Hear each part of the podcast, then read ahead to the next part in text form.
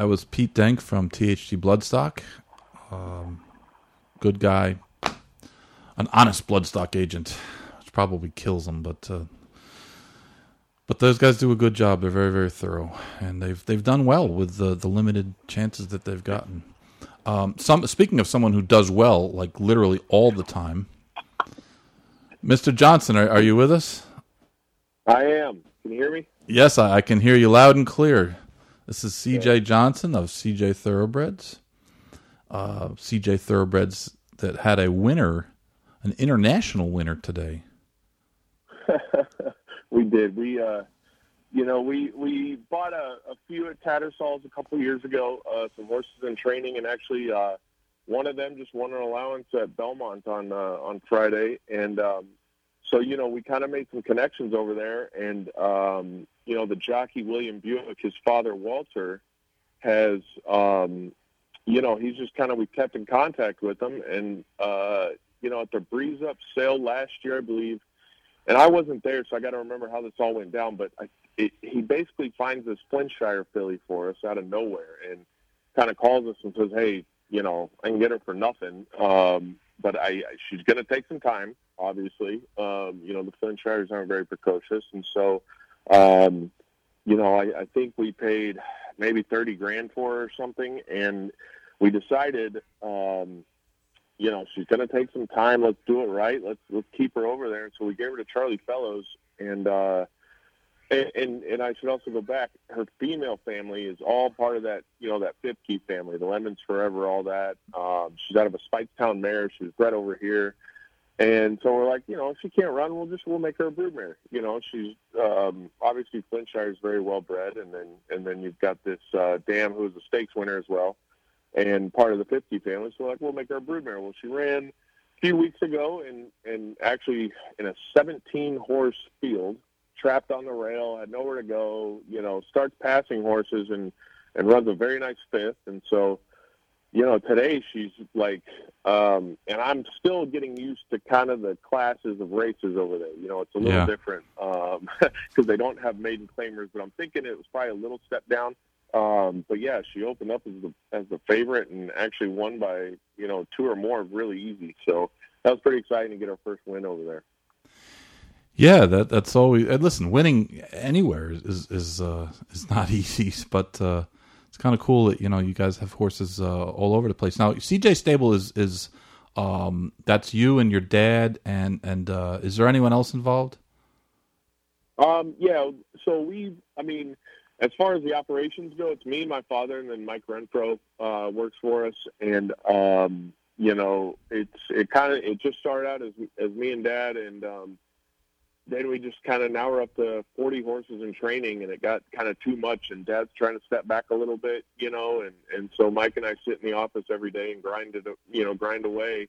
And um, yeah, it's but we do you know, everything isn't owned by um, my father and I. We put partnerships together with good friends of ours. Um, you know, we're not really one of those public partnerships, uh, but yeah, we uh, and all of our partnerships kind of focus on buying fillies and and getting that, you know, trying to get that black type ultimately, and then uh, reselling. So. You know, hopefully we can make a little money back and have some fun. But but then you know we've got about ten horses that um, Dad and I own hundred percent of that we just kind of have some fun with. Now, your dad was a was a longtime uh, racing executive. Um, I don't I don't I don't mean to age him or anything, but uh, you know, you guys were involved with a, a lot of um, well, not, most notably, at least recently, was uh, Kentucky Downs. Um, Yeah. You kind of fill everybody in on, on, on what you used to do uh, there at Kentucky Downs. Well, yeah, it was uh, it was kind of a wild deal. He, you know, he ran Lone Star Park for a while and then resigned from that and kind of got out of it and, and started, you know, kind of owning horses and uh, here and there, just a few. And, and he owned part of uh, the old Richland Hills farm um, up there in uh, in Lexington, and and uh, so basically he he had this, you know, this filly with Pletcher. And Pletcher's like, I think he brought it up from Argentina or something. And Pletcher's like, well, I'm gonna, I'm gonna run her in the stakes race at Kentucky Downs. And Dad's like, what is that? I'm, I don't even, you know, I don't even know. And right? so he shows up. He goes to the race and he goes, "Oh my God, we can we can do something with this." And and that was when uh, Brad Kelly Calumet owned it. And so Mhm. they got a group together, they purchased it and they you know they luckily got the historical racing machines and all that. But basically, I was kind of doing my own gig.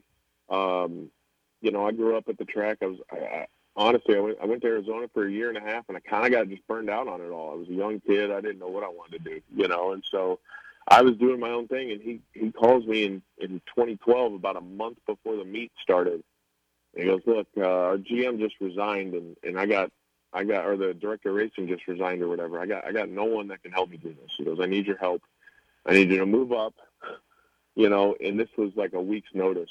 Um, he's like, I need you to move up right now and get this meet together. And I'm like, Are you kidding me? I mean, he's like, I know you can do it, but I just, I got no one else, buddy. So help me, please. You know, so I quit my job that I was at for about six years and literally gave him a week's notice and moved up and um, kind of put it all together. Um, 2012, like, you know, a lot of the racing operations um, and all that kind of stuff. And then, as we on track grew and started getting a bigger crowd on track, I mean, because that was kind of one of the things I wanted to focus on. It was such a cool atmosphere out there, as you know. You you're you're a stakes winning trainer out there, man. Come on.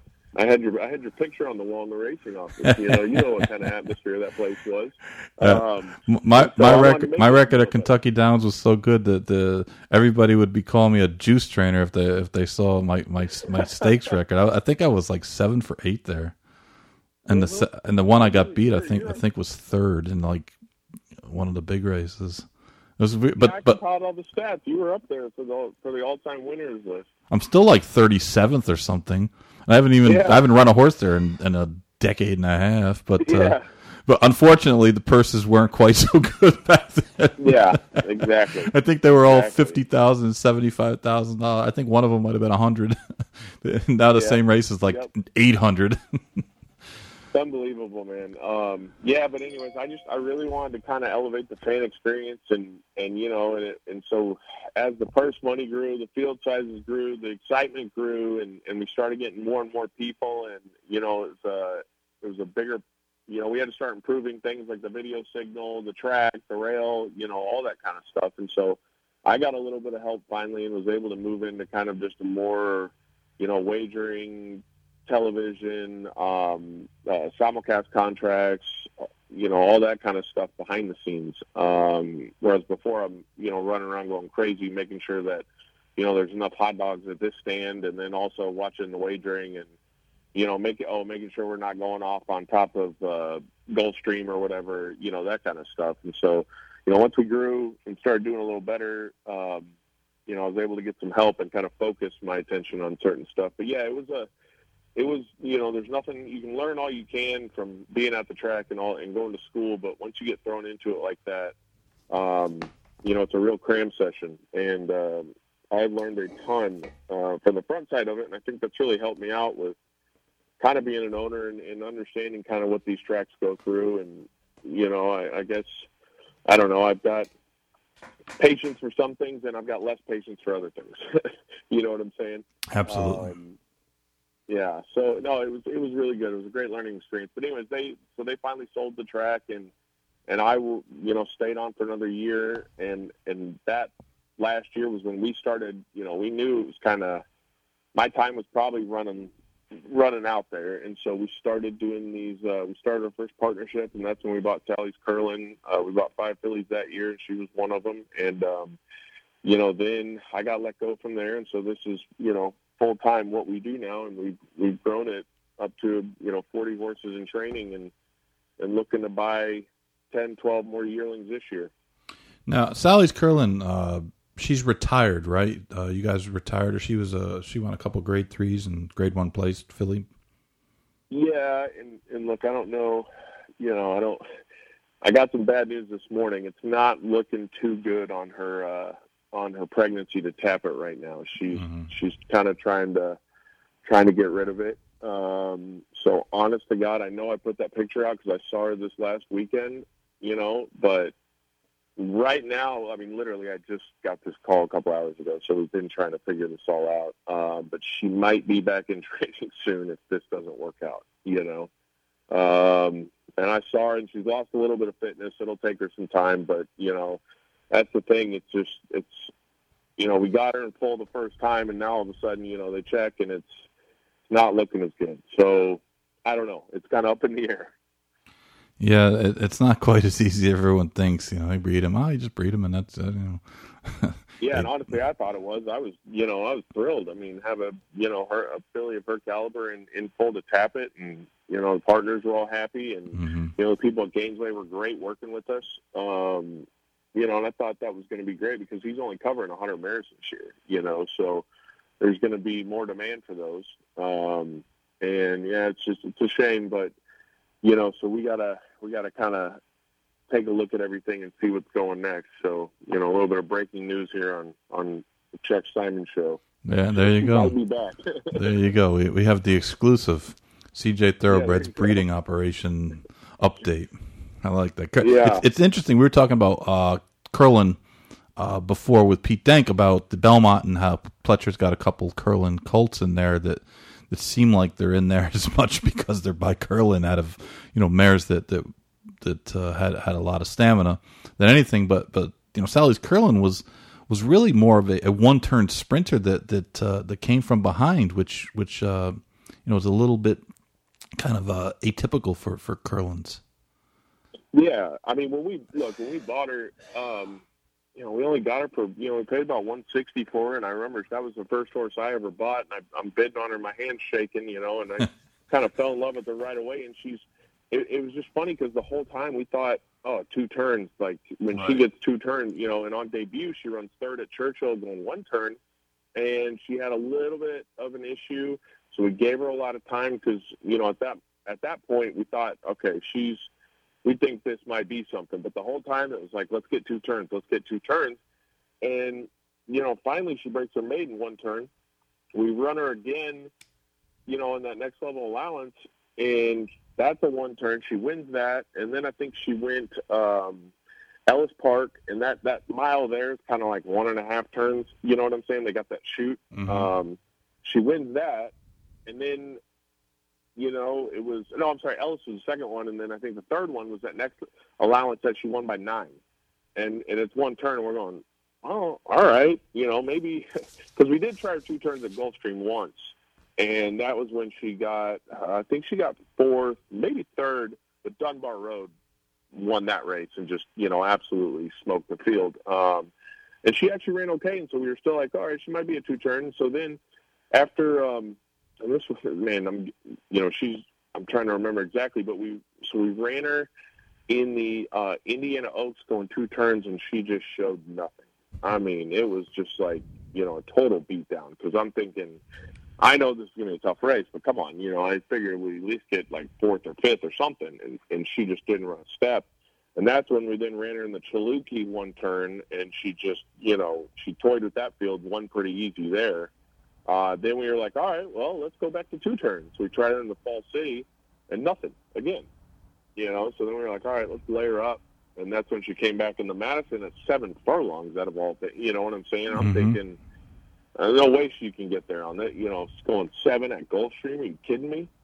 And that race ends up being, you know, that figure she got in that race was a negative zero Thoro-Graph, which is like a, you know, a Breeders' Cup type number. So we're like, oh man, we okay, I guess we got a closing sprinter now, but you know, unfortunately, that's really stressful when you've got limited distance and you got to make up a ton of ground. And so, it, I really feel like it was all mental with her. She was the soundest horse in Dale's barn.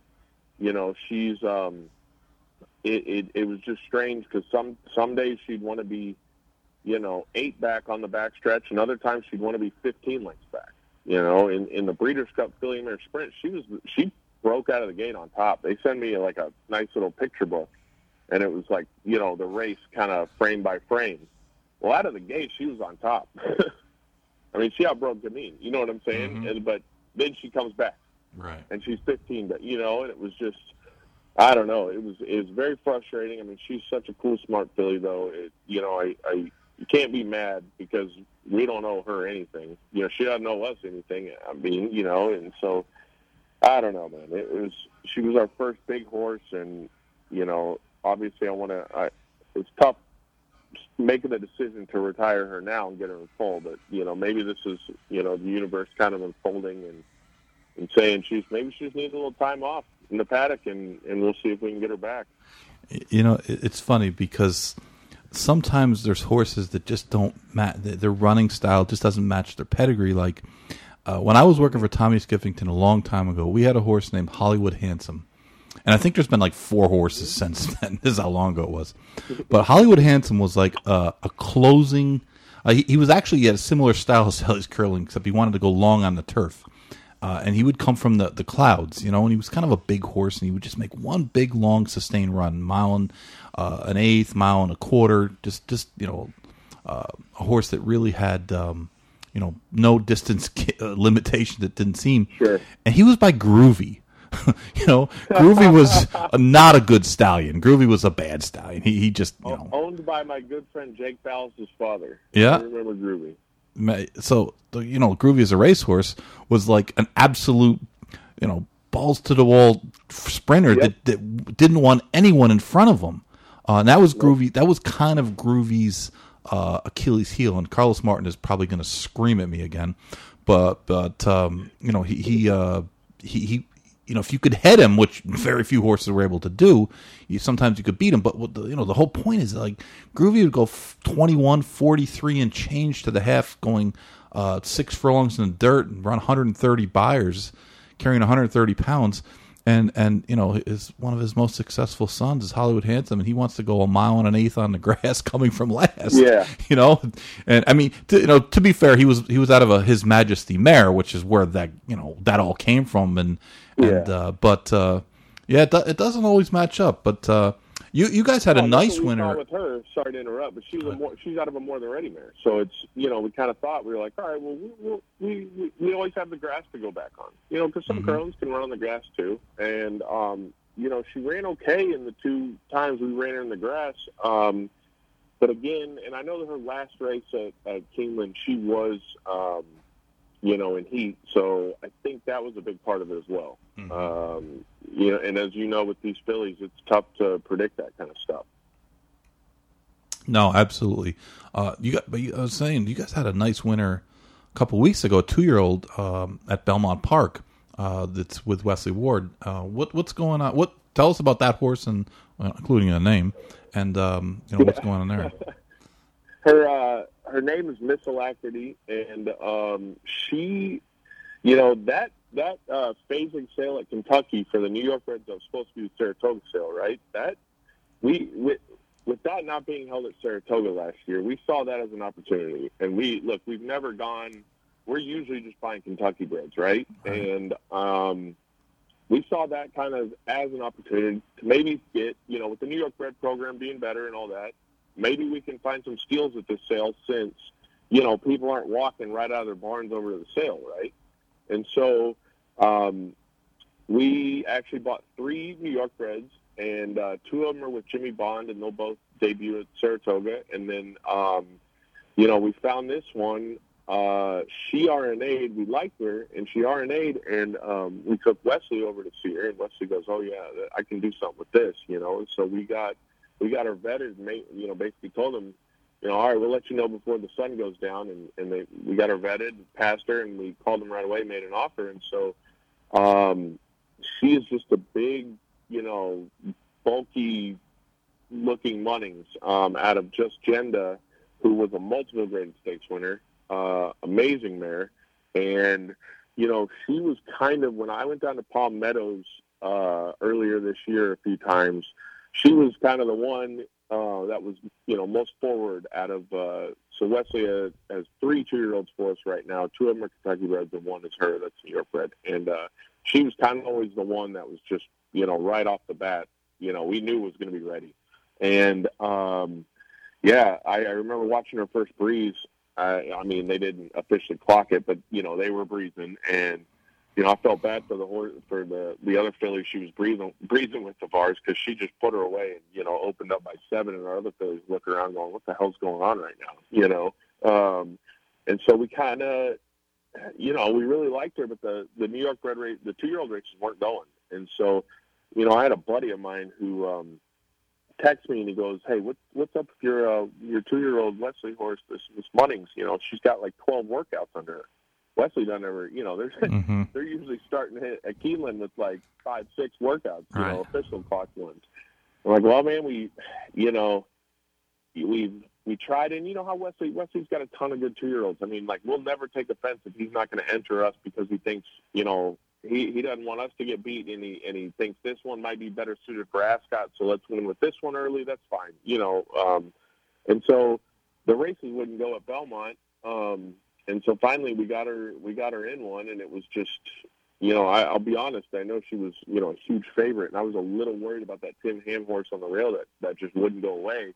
And finally in the stretch, I mean Johnny V just kind of tapped her on the shoulder a couple times, and she just took off. I mean I've, we've never won a race by ten before, you know, let alone first time out. So that was a really big one for us. I Wesley really wanted to get her back down to Kentucky so he could see her, you know, and watch her train and all that kind of stuff. So she's back at Keeneland now, um, and kind of, you know, we don't ever right off the bat we don't overreact, you know, and, and figure out, you know, or decide where to send them next. Um, you know, we always wait a little bit, and you know, Wesley likes to give him a couple weeks off, and then he'll start working them again. So, I think when because she was up at Belmont for so long, I don't, you know, I don't know when the last time he saw her was. So, once he kind of sees how she's doing, we'll we'll take his lead on her. But um, you know, I know there's some New York Bred Stakes races coming up here for babies. You know, that would have been nice, but I, I just wasn't time to get there. Yeah. Um, so we'll see what what happens next. Um, but yeah, we're we're actually really excited about her. Um, you know, I, I think we're going to have a fun fun year in New York with her. Um, like I said, those other two with Jimmy Bond. You know, he he's trained for us in the past, and he's a great guy. I mean, I can't. I I think the world of him, and um, you know, I'm looking forward to uh, getting up to Saratoga this year for those as well. Yeah, Jimmy Bond is is a good guy, and he certainly will will. If you're looking for to try to be a, a the, the flashiest dresser in the paddock, it's not going to happen if, if Jimmy Bond is there. He's going to have one of those those bright blue uh, uh, sports jackets he loves so much. Yep, um, you know, not not that I'm giving you any you know uh, advice or anything, but they run this race called Yeah. the Schuylerville on July 15th at Saratoga. yeah, no, Yeah. I uh, I definitely think that that's an option right now. Um, I, I yeah, I mean, I was fun. I was watching her race, and I was thinking to myself, this filly doesn't need to run against New York Breds. you know, Yeah. New York Breds is like a you know like like the like the the option C because. uh Hell, if they were after, if they know they got to run against her, they might not fill. But uh, yeah, she she looked really really impressive, and and just like you know, she ran through the wire, and um, you know, I, I was very impressed. Yeah, she looked really professional doing it. That's the other thing. I mean, she didn't get tired. She didn't start, you know, staggering around. Johnny V didn't have to do anything, you know, correct her or anything like that. That that she leveled off really well. Um, but you're right about the New York Bred thing. It's it's it's a tough one because if they can run for open, you know, you'd love to do that. But or do you just you know go ahead and mop up the New York Breds and get that money? You know, so um, yeah, it's gonna be interesting with her though. I, but I think we're gonna have some fun with her. Um, really excited and and I'm just I'm excited to have you know these New York Breds. Like I said, we we're not really you know we don't run up there that often. We have a couple up there, but um, ready to get some more action up there, and hopefully that that win at Belmont, you know, with her, and then the win at Belmont on Friday and that allowance, um, you know, hopefully that's a that's a sign of things to come for us in New York. Yeah, it's a good problem to have. Listen, it's a great problem to have. Uh, Yeah. You got any anything in the pipeline? Anything we we can uh, we can be looking for? You know what? We kind of we got a slow little week coming up. To be honest with you, um, not really. We we ran a bunch this weekend and and this last week, and and had some disappointments. Had some had some wins. You know, we uh, Lone Star yesterday was kind of brutal. We had the you know a three year old running her first race against older and get beat a brutal nose for second. You know, but she still ran well. Um, but yeah, I mean, and, and honestly, with these two year olds, we've got you know the other two are one's ready to go for sure. We're just kind of waiting for the right race. Um, trying to think, it's um, I mean, yeah, it's. I mean, in in uh, I got I got a Texas a horse down here in Texas that I, I really like. It's this little Kalis Posse that he broke his maiden at Sam Houston pretty impressively, and so um, June sixth. Uh, his name is Rebel Posse, but he, he's just a cool little horse. I bought the pin hook, and you know that was during the pandemic when no one was buying anything, so he RNA'd, and we just decided to keep him. Uh, but he's with Matt Abear down here, and and uh, I don't know, it's just you know, he's not flashy, but he, but man, he runs well. And uh, last race came off the grass. Of course, we ran him in the mud, gave him a shot, and he gets beat by a dirty neck. Mm-hmm. You know, uh, gets second, but but he just always tries his hardest. You know, and so he had a great workout last week, and we're looking forward to this this allowance on June sixth. You know, hopefully we can get this rain to stop. It's literally been raining in Texas for two months straight. So, um, you know, that's one that I am excited about. I, I, I just like, you know, useful horses that are honest and true and try their hardest every time. I mean, like I said, nothing crazy looking, you know, and he wasn't very expensive, but he's just, he's a cool horse. Right. Um, but yeah, with the, with all the other two year olds, you know, we're, obviously we're taking our time with them, but we've, we got some decent ones. We got uh, one that just uh, joined Stidham uh, out of uh, at Arlington, and she is out of Upper Line, which is a very nice mare that um, Stidham trained. She and this one's by War Front, and so you know everyone's like, well, why would you take you know that to to Arlington? Well, Stidham trained Upper Line from Arlington, and so you know she'll kind of get um, get in his program up there and get you know ready to run and probably won't run her there. We might, you know, who knows? I mean, honestly, with with something like that, that you know, the War Front out of a mare like that, um, even if we break our maiden at at Arlington, if it's the right thing for the horse, we'll do it. Yeah. You know what I'm saying? It's Mhm. not going to be a big flashy hundred thousand dollar maiden special at Churchill or whatever, but Sure. you know, if it, if it's if best for the horse, we'll do it. Absolutely, and you know it's a starting point. It's always a starting point. Uh, and you know, train, trainers are creatures of habit. you know, the Yeah. horse's mother did good here, so we're going to bring bring the foal here. Yeah. It's, it's uh, I, you know, I I can't say that I didn't do that myself because I did quite often. Sure. Um, you guys going to have anything at? Uh, we, oh, I was just gonna say when we bought her, like Stidham, you know, we didn't we bought her and we didn't have a trainer for her. And usually we'll have the trainer sign off on a horse before we bid and buy, you know. But we didn't have a trainer. We go, Mike, come look at this, you know, come and and Hillary looked at her and Hillary like started tearing up because she was like she looks just like her mom, you know. And Wow. uh so yeah, she was at Niall Brennan's with uh with another one we had and that that other one went to Fairhill and and she's going to Arlington, so well, there's nothing wrong with that, and you need to get up to Arlington at least once this year because we don't know if Arlington's going to be around much longer. And Oh, I'll, I'm getting up there. Yeah, trust me. I got we got we got a three year old that hadn't started yet with Owen Hardy up there. That coincidentally is also out of Upper Line. Mhm. She's a Speightstown. Um, you know, we just she had a couple little issues, and we took our our time with her, and she just got up to Arlington, and started working for the first time. So we got her up there. Then we have a Kodiak filly that actually just won at Indiana a couple weeks ago. Stidham that's at Arlington. She'll probably run there as well. So trust me, as soon as as soon as we know when we're running, I'm I'm going to book a flight and I'll, I'll get up there. uh, you guys going to have anything at Del Mar? That is, you know, probably not to be honest with you. We only have one at Santa Anita right now, and and she's she didn't run very well the other day, hmm um, and so uh, we're going to give her some class relief, and she's she's uh, she's had a lot of issues now. She's actually um we bought her with Sally's Curlin, and uh, she broke her maiden finally in February because she just had this knee. You know, we knew about the knee when we bought her, and we kind of took a swing with her, and so we've taken it easy. But she's a gorgeous kid now that is just an absolute giant, and she's a total front runner. And she broke her maiden for 50 at Santa Anita, and, and it was actually very impressive. And then since we stepped up the winners, we just can't get it done. And so I I think we're going to move her up to Golden Gate and give her just some class relief, and and hopefully that'll work out. You know, get one more run in her before they stop. Um, I think here in like a month or whatever it is.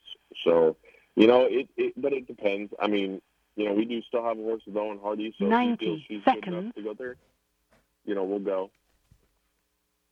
Yeah, yeah. Just I know a lot of guys are, uh, you know, looking forward because the the incentives that Del Mar provides are, and I, I guess Santa Anita is kind of starting to piggyback on that. But uh, you know, the, they provide a, a really you know huge incentive to owners, uh, paying for you to get out there. I mean, basically giving you cash, giving you a big bonus. Uh, I think they give you a bonus for the entire meet. It used to be just the first race, but I think it's now it's the entire meet um, stakes excluded, of course. And I think Calbred's uh, it too. I don't think that uh, you know if you bring a Calbred to California, I don't think they're going to give you anything extra. But uh, Um, yeah, it's it's. Uh, I, I, know a lot of guys trying to claim out of Churchill because Churchill meet kind of ends corresponding with when Del Mar's begins, and um, you know I, I, know I've heard a lot of claiming activity at Keeneland, or excuse me, at Churchill, uh, is for horses that are that are going to be headed to the West Coast. Yeah, and, and you know what I, I kind of take that back. It, it, we have actually talked about it a little bit because we got in an interesting situation with no Woodbine and um, you know, depending on what happens there, but we but we have talked about there's a you know we have a couple European bred fillies that you know we thought man this actually this could work out at Del Mar. And you know you really hate moving trainers um, a lot but sometimes if there's just not a we've just gotten stuck you know we're not able to run these horses. Yeah. And it's happened time and time again you know with these turf fillies um, and it and it really hurts. Um, whether it's rain or COVID or not filling, you know, um, that that one that one on Friday, you know, she her race we were trying to run her for a month and couldn't get a race, and she's supposed to be a woodbine, you know, so mm-hmm.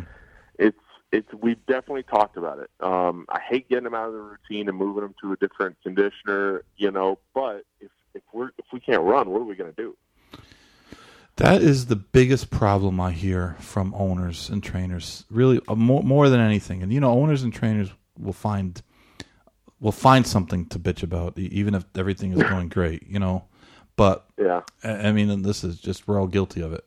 But the one thing uh, that's been consistent over the last few years that, that every every trainer and owner almost without um, without a doubt it, uh, and it, almost at any circuit complains that they have a hard time finding races for for a lot of their classes of horses, other than uh, you know bottom claimers or um, sure. you know maiden you know maiden uh, turf horses or you know things like that, which which literally always fill.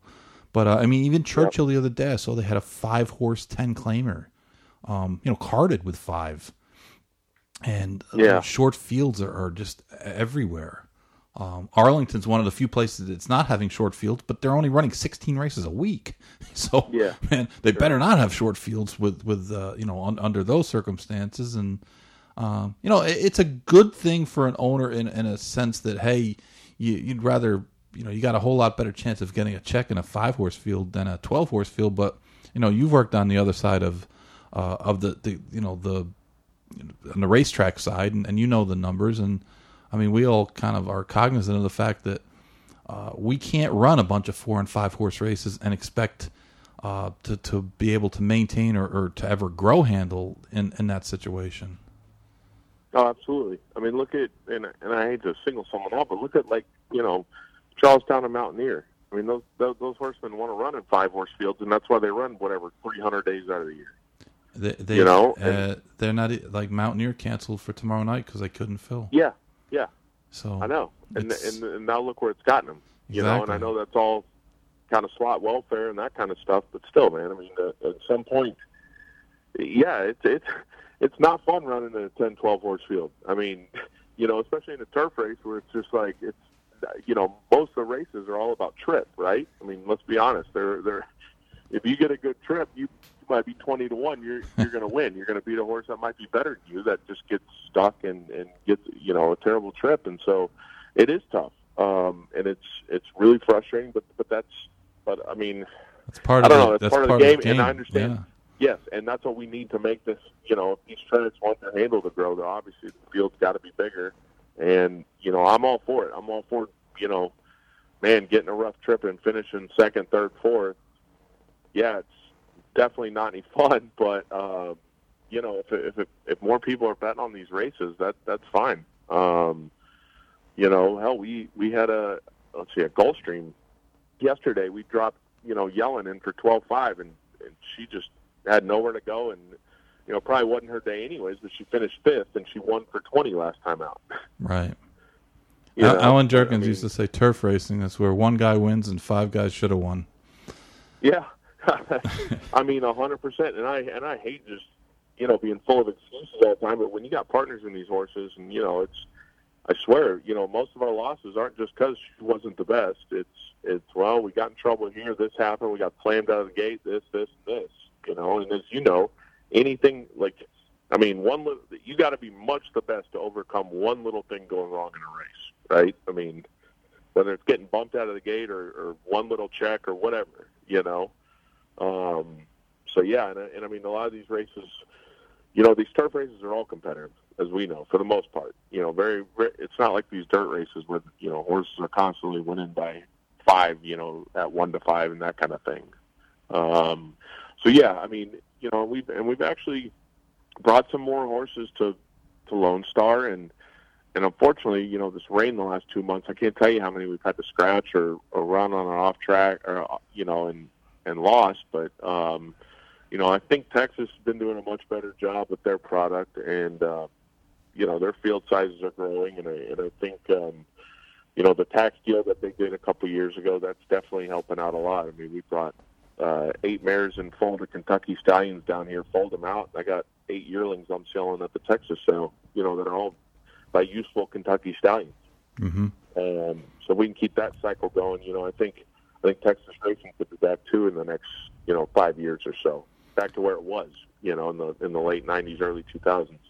They had, a, they had a nice card at, at uh, Lone Star yesterday that kind of unfortunately got uh, interrupted by uh, a bad rainstorm. I, I blame Yeah. I, I blame uh, Swift and, and for their It's presence. always, there. well, it's always Shoe's fault. They're- they're- Shoe's the ultimate mush. he, he, Um, he he brought that karma there, man. Like No, it it was a great day. It really was. And uh, that I felt awful for them. Um, you know, they had two amazing turf races, and you know, we'll just go back to how difficult turf racing is. We were going to enter a uh, make believe filly that you know uh, from Europe that we bought in the, in the Ouija board, and and uh, it's her race two weeks ago or three weeks ago got scratched off the turf, so we scratched her.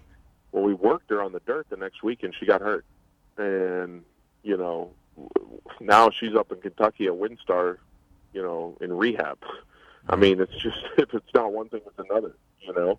And so, but no, that card yesterday was amazing. They did a great job. I felt awful for them. They still smashed their handle record, you know. But if those races don't come off the turf, what are they, what are they? They beat it by two million, you know. right, exactly. That's it's tough, but you know, weather's the one factor that we just can't, uh, you know, we can't control. Yeah, this, this uh, it's been un. I mean, it's it's been insane here the last two months. Literally, I, I think it's probably rained on average four out of the seven days a week for two months straight. I mean, we it had rained today, but it looks like it's about to. You know, it rained Mhm. last night. At, it, the, the skies kind of opened up right before the the uh, the Sexton Mile. And um, you know, I don't know if you saw that picture on on Twitter, but they, we got a nice double rainbow and all that. And Yeah, kind of about eleven o'clock. Um, we actually stayed at the track for a while and kept betting on like Hastings and Assiniboia and stuff. so then we left about eleven, and it started sprinkling on me again on my drive home, and it kind of rained throughout the night, and then stopped this morning, and it's supposed to rain tomorrow again. I mean, it's just it's never been this bad, and uh, it's. I don't know. I guess it'll set up well for the last month of the meet or whatever. You know, that turf course won't be so hard, but still, man, it's just it's been brutal. Yeah. We Barry and I were on the podcast last night, kind of making fun of the rest of the country because it's you know was eighty five and sunny here all weekend, and I saw people with jackets and hoodies and all kinds of stuff all in Kentucky, Oh, yeah. and Monmouth, and New York. Everybody looked like they were cold. It looked like it was it was November. Yeah, Chuck. I got, I, I got a, you know, I was in Kentucky this weekend for a wedding, and um, we went by the farm to see our foals, and they were telling me it's so dry there in Kentucky. The ground is so hard. I, I had a, I got a foal that has a, a fracture in the foot, wow. and they, and they said they've got about five more that also have that because of that ground. I mean, it's unbelievable. Usually, that you know, it's raining up there nonstop. Oh, and the funny thing is, speaking of that, uh, you know, Friday we had a European, you know, in at Churchill. Oh, off the turf, scratched him. Oh man. so it's like one time they do get, you know, they do get rain. We're of course we got one in. You know. Yeah, some sometimes you get lucky with that, and sometimes you just don't. I, I know there's nothing more frustrating than when you have turf horses and, and you just you just can't stand up in the in the dirt. Uh, Yeah, you know, and, that's and what you I'm just learning. you You have turf to horse. Make sure you can run it off track. you know, and, and it's like oh, you know, it's because you always get into perfect perfect spot. You get perfect pose. Oh yeah, race looks like it's going to set up for you, and then you look at the forecast. You know, seventy percent chance of rain. It's like shit. Yeah, Chuck. I think we were two to one on Friday in this race. I mean, we were we were sitting on a win, you know, and it was a nice allowance race too. I mean, this horse, you know, and he's gotten unlucky in his three starts here in the states, and uh, you know, um, I don't know. It's and that's one that actually Dad and I own 100 percent of. So he's just, you know, crushing us right now. yeah, it's uh, it's it's frustrating. Uh, it's funny because I think sometimes the big outfits make it look so easy because they're always winning. And I say, yep. you guys are, it's like an iceberg. You're only seeing the tip. You're not seeing all the other ones, you know, that, that, that, have issues, that got sick, that get, you know, that, that, you have ready to run and had this and that. And there's just so many things that can go wrong. And, and so, you know, so few things can go right. And uh, it seems like, you know, the guys who have 250 horses, they they're always in the winner circle because they have so many good horses, and it's like, man, it's not as easy as they make it look. If you talk to those guys, there's a reason that their hair is gray. You know, yeah, it, it's not because they're they're uh, you know concerned about uh, you know where they're going to invest their next uh, you know million dollars. It's it's about all the the things that can go wrong with horses. It's like, man, the the list is so long, and the things that can go right, the list is so short, and uh, you know, it's it's no, just uh, absolutely, uh, and they can afford. You know, the big guys can afford to sit on a horse. If it rains off, it's like, oh well, you know, we got it. We, we'll get them next time. You know, us, we're sitting there, you know, writing checks and just like, oh my god, you know, watching our watching our bank accounts, you know, just totally drained. It's like, God, we got to run these horses. No, it's it's expensive. I had Dean Reeves on uh, last week, and Dean has something like eighty horses and he has a lot of them in partnerships now too. He's just the same thing. He's you know like your horse gets to the top of the stretch, and you own a third of them, you own ten percent of them, you own hundred percent of them. You root the same you know way. It's not like it's yeah. ah, well I only own a third of this one, so I'll just root a little bit. Like you know you're still like screaming. You know it, it's still the same feeling when you win. It's just. uh you know, so it's just a little bit better feeling when you get the bills and you only have to pay a third of the bill instead of having to pay the whole bill. A hundred percent, and you know we've been we our business plan. We uh, you know we build a year of bills into the initial buy-in, so you will not get billed until they are a three-year-old, and you know by that point we hope that the purse money they are making takes care of the expenses, mm-hmm. if that makes sense. And so we've yeah. only had out of the five big partnerships we've done, we've only had to do one cash flow on one of them. Um, so, you know, I, now I'm not saying we've, you know, made money on everyone, but, but, um, you know, at least we haven't had to do a cash call on the majority of them, and so that helps out a lot too. No, that that that's that's important too because the one thing I, have had owners and and for a while I was I was kind of like taking an unofficial poll, like, all right, what do you love about racing? What do you not love about racing? And and there's plenty of things on both you know sides of the ledger, but I remember one guy said he goes, you know what bothers me? He goes, I get bills all the time. And he goes, It's not like they're big bills a lot of ways, but he goes, It seems like every time I, I, I open the mailbox, and of course, this is when you know most people are still using actual like mail. Um, yeah. Because I mean, now I think most people email bills, but he goes, I, I would get like every time I would go, you know, the, to the mailbox, I'd have another bill. And he goes, It's not that, like I said, I don't mind paying the bills. He goes, and a lot of them weren't even big, you know, you know, like big expensive bills. He goes, it just seemed like all I did was write checks, write checks, write checks. Yeah. And and I think the way you're doing it is a smart way because like like for 12 months there's no bills at all, and then um, you know, like you said, if you can build up some equity in the horse and they can earn some money, uh, and the, you know the further away you push it, I, I, think that that's important because you know especially if people are doing this for um, uh, you know, for for entertainment purposes, it's sure they want to do well, and you want to get a, a filly that gets graded black type um, sure. that you can uh, sell and, and and kind of you know put back in. I mean, everybody wants to do that, but I mean, uh, most people that are, I'm sure, are your partners, and most people that, that buy into horses, they're not doing this as their primary business, you know. So, yeah, like they want to have fun with it, and uh, I mean, paying bills is not fun no matter what, you know. Yeah. Like it's just not the the best part of it, and and and you know, I think that's what attracts some people to some of the partnerships, um, even the micro share where where people are. I, I and listen, uh, I have no problem if people want to buy microshares. That's fine, but you're not a real owner of a horse. You know, like it's almost like you're not a real owner if if you don't at least one time like shake your head because of your bills. you know? Oh, hundred percent. And look, I'm going to say this, and I and I don't, but like, I think my racehorse is a great thing. Microshare is a great thing, right? In the and look, when I when when I try and talk about, you know, our horses, I it's a team. It's we. It's us. It's our. It's not. It's you know. I really and sometimes accidentally I might slip and say mine or I. But right. Right. Very rarely do. And that's the only thing that kind of got me was people are like, my horse won the Kentucky Derby. Well, it's it's a team effort. You know, I don't Yeah. care if you own ninety percent of it. You st- I still don't like it when people say mine.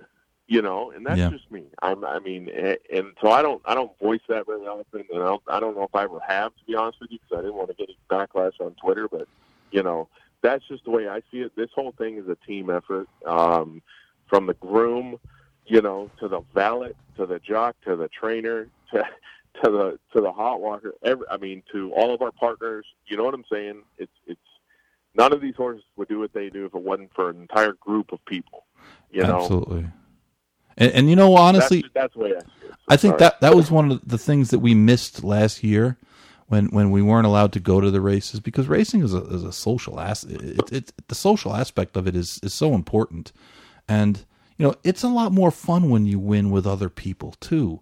Um, you know, winning is great no matter what, but I mean, you win the race and you go in the winner's circle and it's you and the groom and, and maybe the trainer. I mean, it's so much better if you have a couple friends there or a couple partners with you, or especially the guys that never thought they would, um, you know, own a horse or own a horse that won a race at this track. I, I had a, an owner who's, um, who's passed away, who was a great guy, and he had tried uh, some really successful trainers. Like he had horses with like Jason Servis and Tony Dutrow and and and he had never really had a lot of success. And you know, a lot of times it's just bad luck. You know, especially when you're buying Yeah. like one horse at a time.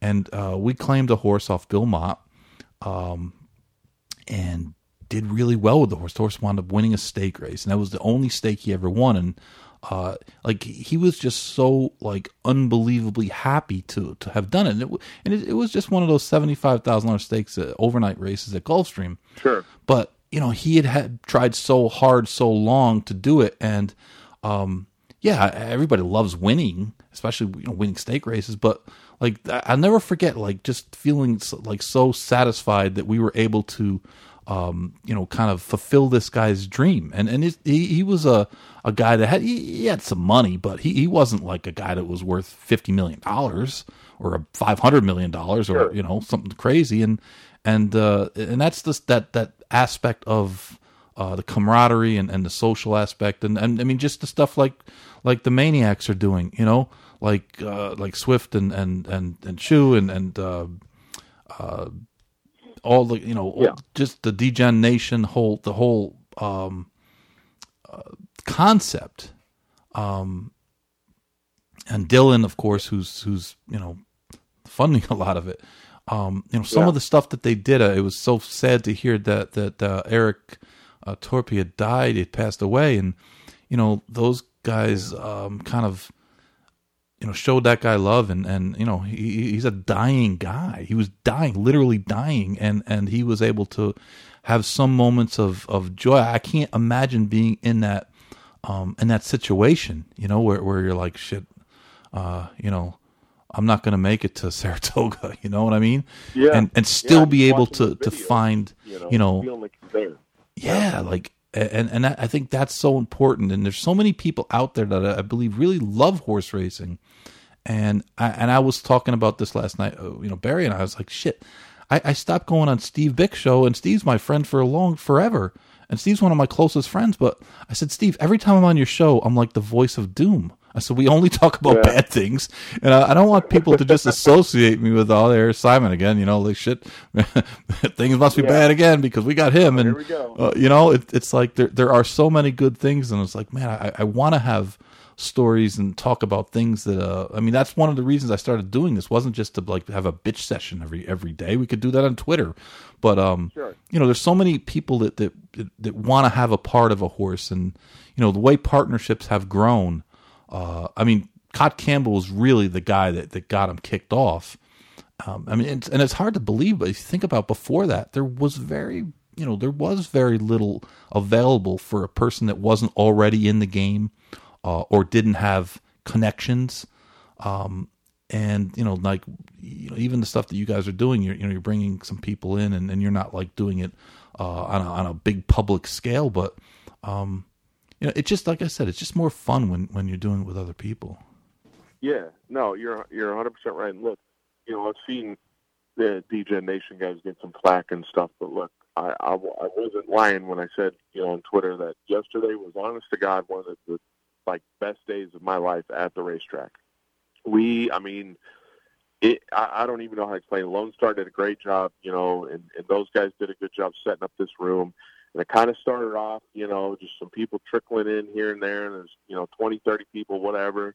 Well, then they started like, you know, um, some of our our buddies would go out and you know start talking to some girls or some other folks and be like, "Come on in here, like let's you know come see what this is all about." And I mean, it was a it was a freaking blast, Chuck. It was so much fun. I, I haven't been in an atmosphere like that in a very long time, where it was a mix of old, young, you know, um, all demographics, all shapes and sizes. Um, I, I mean, everyone was talking, mingling, having fun, you know, uh, winning, losing, whatever. You know, everyone had a smile on their face.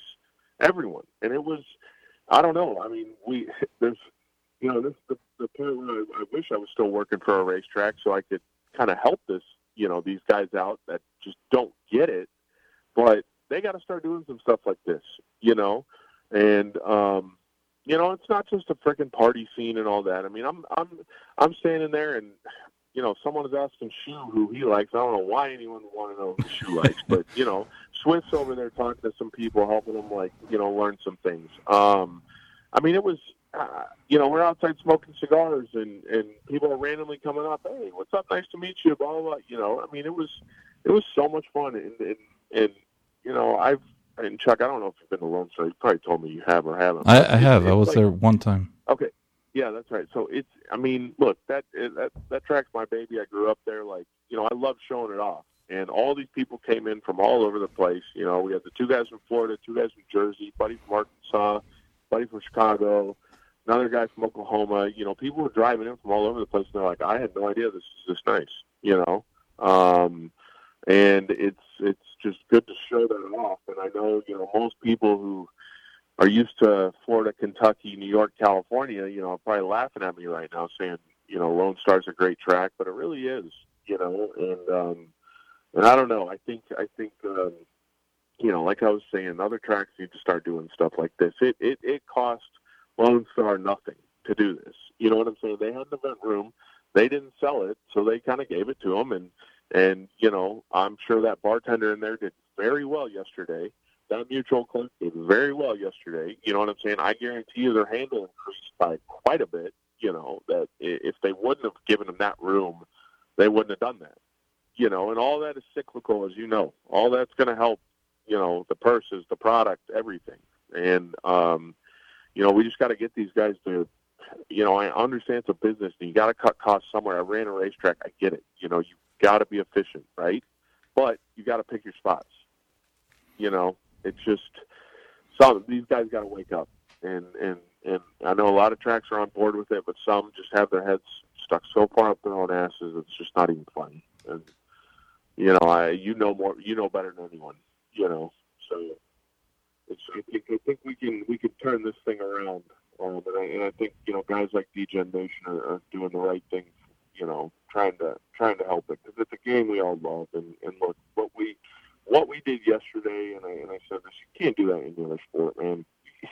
You know, you just winners, losers, we're all having fun. You know, you go to a sporting event, the losers never have fun, right? right. It's uh, I don't know. It's no, nobody of, nobody walks out of a football game with more money than they walked in. Yeah, yeah. Matter of fact, I mean, yeah. you, you probably walk out with a lot less. Yeah, yeah. Dear Lord, yeah. Especially at freaking Jerry World over here. Good Lord, twenty bucks for a beer. I was there for the NBA All Star game when they had it there, and that was I the was there as well. uh, yes, I can't believe I didn't see you. I mean, it was only 106,000 people, Yeah, right. but um, that was the first time I ever saw a twelve dollar hot dog. yep. I was like, whoa, and that was what uh, 10, 11, 12 years ago. Yep. Yep. Um, yeah, that's one of the reasons I don't I, look. I'm a huge Cowboys fan, unfortunately, but I go to maybe one game a year now, really. And I used to go when it was at the old stadium. I used to go to one or two, at least one for sure. You know, and two, and they made the playoffs. I go to you know, but but now I, I just I don't care anymore, man. I really don't. It's and I'm and I know my money doesn't matter because someone else will fill my seat and eat that hot dog. But I'm just I'm not going to do it. You know. Nah, um, I, I hear you. It's uh, you know they were talking bad about your man Luka. I mean, come on, man. Oh, don't even get me started on that. Swift just So the guy's averaging Swift just needs to 34 take the L points, and stop it. 34 9 and 9 and he's saying the guy sucks. I'm like, man, if he sucks, like what is everybody else? Swift obviously has never had like a stinger in his neck that's shooting all the way down his arm either. I'm sure he had. He much- just he was so out of it, he didn't know he had it. yeah, right. Jeez, man, because it's impossible. It's impossible to you know wipe your ass with that. I mean, come on. oh God! and he wants to sit here and say you guy's overrated. Uh, and then I start putting up stats, and he's still not backing down. Love you to death, Swift, but just take the L, brother. You know the the worst part is that I'm gonna lose this stupid bet with the Knicks and the Hawks. I'm gonna have to buy him dinner. the the one Atlanta sports team that didn't collapse. Come on, Atlanta. You got Yeah, right. There's one more collapse left in him, right? I mean, there's got to be. I think there is. The Knicks, the Knicks is. have been so bad, though. God, it's like brick. It's like it's like a bricklayers convention. They could have built. They could have built the pyramids on, three times over for the amount of bricks they laid the last three games. Baby steps, though. Yeah, they're getting there. I just hate losing the bet to him. He's, I'm never gonna hear the end of it. I'm gonna probably wind up buying him a six hundred dollar steak somewhere. No, no, just make sure he understands. But I know one that- thing: we ain't gonna we ain't taking shoes master Amex because we know that thing's gonna get No. declined. Don't even take shoot, Mr. Alligator Arms. There, don't, don't. Only you and, and you and Swift. You know, I was thinking about this before, and and uh, you know, they they have a, a a person on on one of the TV shows and the racing shows that has some clothing line. Um, but I, I mean, wouldn't it be a natural to have the the the the the, the horseshoe, you know, the the shoe clothing line? I mean, the jacket with the, you know, the the the the, the, the loafers and and the no Oh, sock go look. full out. Not not just the T-shirts that he has. Yeah, like As ashamed I am to admit it right now, I'm actually wearing a Bar Shoe Life T-shirt. Really comfortable. Um, I hate to give the guy any publicity, but he did a good job on selecting the fabric for these things. Um, I, I have a vest over it though, so you can't even see the logo. But um, no, he should. He should do the whole thing, the quarter zip, you know, and the and the uh, the shirt under it. Yeah, yesterday I think he was one of the only ones at Lone Star Park wearing a freaking blazer. you know the funny thing is like in this business we, we used to have Barry Schwartz, you know. Yeah. you know he was he was our our our uh, our, our guy our, our uh, clothing designer guy, you know, Calvin Klein and stuff and now we got shoe. this is this is what the game has come to. Now we we have shoe. Yeah, well, you know, I don't know if he if if he wants to pay off that Amex anytime soon, I probably wouldn't spend any more money on his clothing line and just let it go from here. I don't I don't know if anyone else is going to buy that stuff, but um, no, he uh, look, we give Shu a ton of shit, but he is he's a he's a genuinely good dude, and and you know, I know I see a lot of people attacking him, you know, on Twitter. It's like he's not really like that. He's a sweetheart. He's a softy. Him and Swift both The- the- they just they got to do their bits, you know, Yeah. and uh, that's that's part of it. But it, but that's part of the entertainment too, you know. He's a, he's a good sport. He really is. And I'm only I'm No, only he break, is. I'm only breaking his chops because he has a, a, a, a an insane view about the whips. But you know, we'll let that go. And uh, yeah, and see that's the thing. He's now that's his bit. Now he's his heels are so dug into Oh, that. yeah. He's just he's not giving it up. You know, I- these, I told somebody stubborn. I told somebody today, forget about the handle, forget about the attendance, forget about everything. Just wait till Paco gets there. When Paco gets there and he and he starts swerving all over the place and he says, Man, no whip, I got no whip, what am I gonna do? I think know we're going to see what everybody thinks about that rule. That is a damn good idea. Just send him up there, like you know, on a mission. Be like, Paco, just take one for the team. Okay, everyone knows that you really you need your whip, but you're going to go up there and be the example. I don't even think you need to. mowing him over. You don't even need to put him up to it. He wants to win. The one thing about Paco, listen, I, I I said yeah last night, Paco's my friend. I like Paco, and I I know he pisses everybody off, and I know he's he's he's kind of dangerous. He's a kamikaze sometimes, but he wants to win, you know, and and um, you know he, he'll he'll kind of do anything to win, and so you take the the, stick away from him. You know, uh, there's there's no telling what he's gonna do, but uh, it's it's not gonna be like just give up. I can tell you that much. No, no, and, and like you said, you, if you ride Paco, you live and die by Paco, right? Like, and even if you don't ride him, I can tell you before he got on Bienville Street, I can't even tell you how many times he like, you know, bumped us, caused us trouble to where we had no shot in the race because of him. Uh-huh. And then when he gets on her, he wins two in a row, including the you know Sunshine Filly and Mare Turf, and he's like my best friend. Oh yeah. Um, but but but she also needs an aggressive rider who's going to put her into the race. But then you know he rides her uh, in another race, and somehow, you know, as he's fighting for position, gets shuffled back to dead last, and she has no chance when she's dead last going into that turn. You know what I'm saying? Yep. So you live and die by him. I mean, you just gotta you gotta take the good with the bad. Um, I mean, but the, no, that would be a hell of a sight to see if, if he goes up there. It's just like, all right, you're you're going to prove why this is a bad idea right here, Paco. I hope I hope you know that. Uh, he's he's gonna be the, the the the experiment, and he doesn't even know. it. Yeah. Um, listen, man, I, I appreciate you joining us, and uh, good luck with it with all your horses. And uh, don't be afraid to run that New York Bred and Open Company. And um, you know, Yeah, absolutely.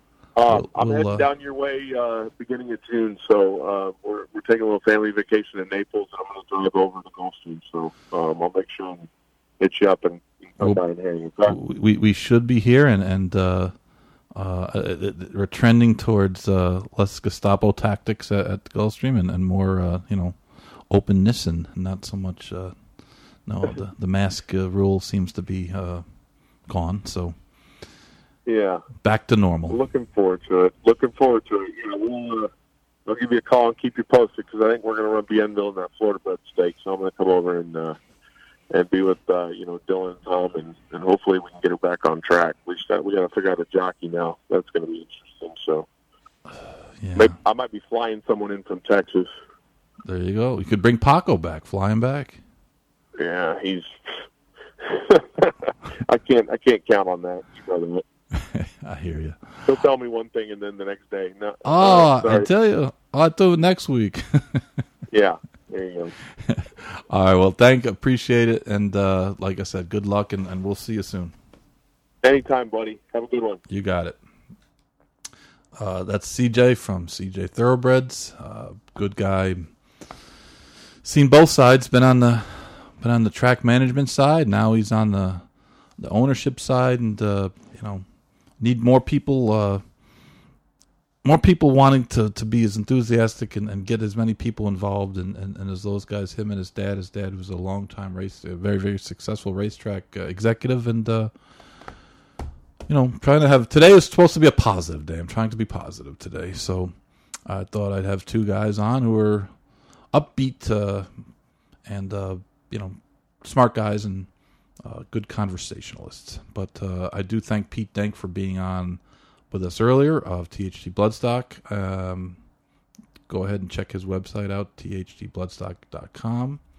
Uh, they have the free horse evaluations from the Derby, but uh, they'll they'll still be be uh, viable for the Belmont and uh, CJ Thoroughbreds. Uh, CJ from CJ Thoroughbreds. Uh, we want to thank both those guys and uh, Casey, of course, as you, as usual, and everyone for listening and and all the input. I really appreciate the kind people, uh, some of the things that people have, have written. Uh, that's very nice, and I, I do appreciate it. it. It's very much appreciated that you listen um, and you have feedback. And, and again, going in circles podcast at gmail even if you want to like call me names it's okay like the lady that called me the communist the other day um because i wouldn't let her post uh anti-horse stuff so uh, it's fine, and, and we do love hearing from you. And, and there's been a lot of of uh, a lot of input lately, um, the last few weeks, especially um, you know with the the Baffert situation, and and then surprisingly, this whip thing has really